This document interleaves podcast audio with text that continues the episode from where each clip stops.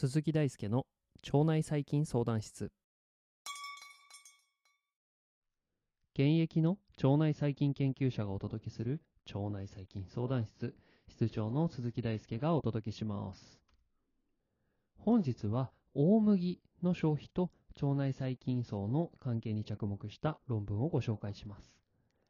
大麦はベータグルカンという水溶性食物繊維を含む穀物で健康食に取り入れられるなどの利用がなされています。ベータグルカン自体は、まあ、グルコース、まあ、つまりブドウ糖がですね、結合した高分子で、その結合の、えー、形式からベータという、えー、名前がついています。このセルロースもベータグルカンです。ベータグルカンは、え、消化酵素による分解を受けないので、腸内細菌によって死化されるということが期待されます。では、早速今回の研究の内容に迫っていきます。え、まずはですね、大麦の消費量によって、え、この参加者というものをグルーピングしていきます。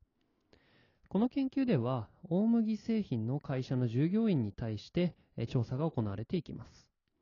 まず、実験参加者についてです。本研究には、272名の参加者が登録し、まあ、例えば実験の途中でフォローアップできなかった参加者などを除外した236名が解析対象となりました。そこから健常な94名の解析が行われました。解析対象は、えー、大麦の消費量の中央値によって分けられていて、えー、0から 3.5g パーキロ1000キロカロリー1000キロカロリーあたり0から3.5グラムの、えー、大麦を消費しているという、まあ、低消費量群、ロー群ですね。と、えー、3.5から28グラムを、えー、1000キロカロリーに対して食べているような高消費群、まあ、肺群に、えー、解析、分けて解析されました。さらに、えー、参加者の BMI や血圧、空腹時血糖値、コレステロール値などの診断項目、あとは食生活の詳細な調査や、糞便中の細菌の 16S リバソーマル RNA 遺伝子のシーケンシングと解析を行いました。続いて調査結果の方に移っていくんですが、まずは大麦の消費量と相関のある健康項目の調査をしました。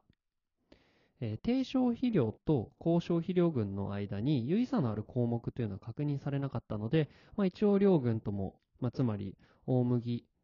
大麦の、まあ、消費量にかかわらず、その健康項目みたいなところは、まあ、ほとんど同じような健常者だったということです。しかし、空腹時のグルコース濃度は高消費量群でま高い傾向にあったということです。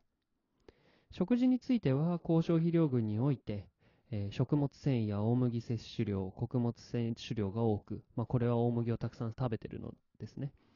一方の、まあ、砂糖や人工甘味料、飲料については少ないという傾向にありました。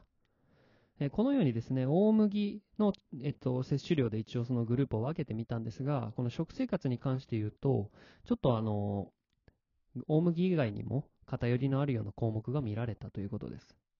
えこうなると、大麦による腸内細菌への影響が見えにくくなってしまうというのもあるので、大麦の消費量に関連があるとされた健康項目や、まあ、食事項目によって細菌の相対存在量を回帰するという重回帰モデルを複数作成することで大麦と細菌の量を、えー、より直接的に見ていこうというような調査をしています、えー、腸内細菌層の多様性を比較した結果大麦の消費量ごとの有意差はありませんでした。え続いて腸内細菌の相対存在量、お腹の中でどれぐらいいるか、割合を占めるかという比較をした結果、え高消費量群において、えビフィドバクテリウムやコリンセラー、あるいはブチリシコッカス、まあ、酪酸菌ですね、とか、ディアリスター、あとルミノコッカス2が多いという結果となりました。注意する点としては、これらの傾向はですね、多重検定補正を行っていない時に見られたということなんですね。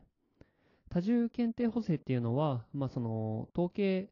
検定を行うときにですね、その有意差があるかないかみたいなところを、まあ、その p バリューというものを使って判断していくんですけれど、えーこの値が小さいほど、えー偶然、えーと、その、有意差が見られたという確率が確率がまあどんどん小さくなるみたいな、まあざっくりとした認識なんですが、えーと何回もその統計検定を行っていると、まあ、偶然その確率、えーその、確率で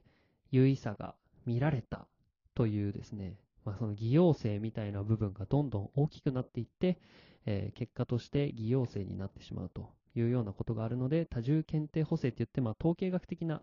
まあ、補正みたいなのを行った上で本当判断をするべきっていうのがあるんですが、今回それをしてない中で、ビフュードバクテリウムやコリンセラーであったりとか、ブチリスコッカス、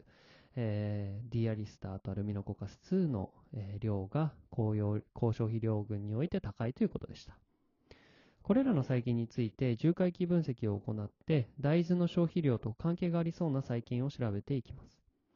結果ですね、乳酸菌であるビフュードバクテリウムや酪酸菌であるブチリシコッカスについて優位に大麦摂取量と性の相関関係があることが確認されました。えー先行研究でも食物繊維の摂取とともにビフィドバクテリウムの増加が、確認されています。また、ブチリシコッカス、酪酸菌も動物実験において大麦の摂取量と関連することが報告されています。これ、両細菌は短鎖脂肪酸生成菌なので、健康への良い影響があるということが期待されます。まあ、一点注意点としては、この研究は大麦製品の会社従業員に対して行われたという点、まあ、サンプルデータが偏っている恐れというものがあります。また、えー細菌層の解析、機能解析には至らない点、あるいはサンプル数が少ない点というのも今後の課題です。まあ、何はともあれ、今回の参加者集団においては、大麦をえ摂取するほど乳酸菌や酪酸菌が多くなるということが確認されました。大麦を含めた、え食物繊維、抗がん有料食品の摂取はですね、腸内環境への介入に良い結果をもたらす、良い効果をもたらすことが期待されます。え腸内細菌のわからないに応えるために腸内細菌相談室は存在しています。わからないこと、難しいこと、紹介してほしいことあれば、Twitter や Instagram、ノート、コメント欄にてメッセージお待ちしております。読んでほしい論文リクエストもどしどし待ってます。それでは本日も一日お疲れ様でした。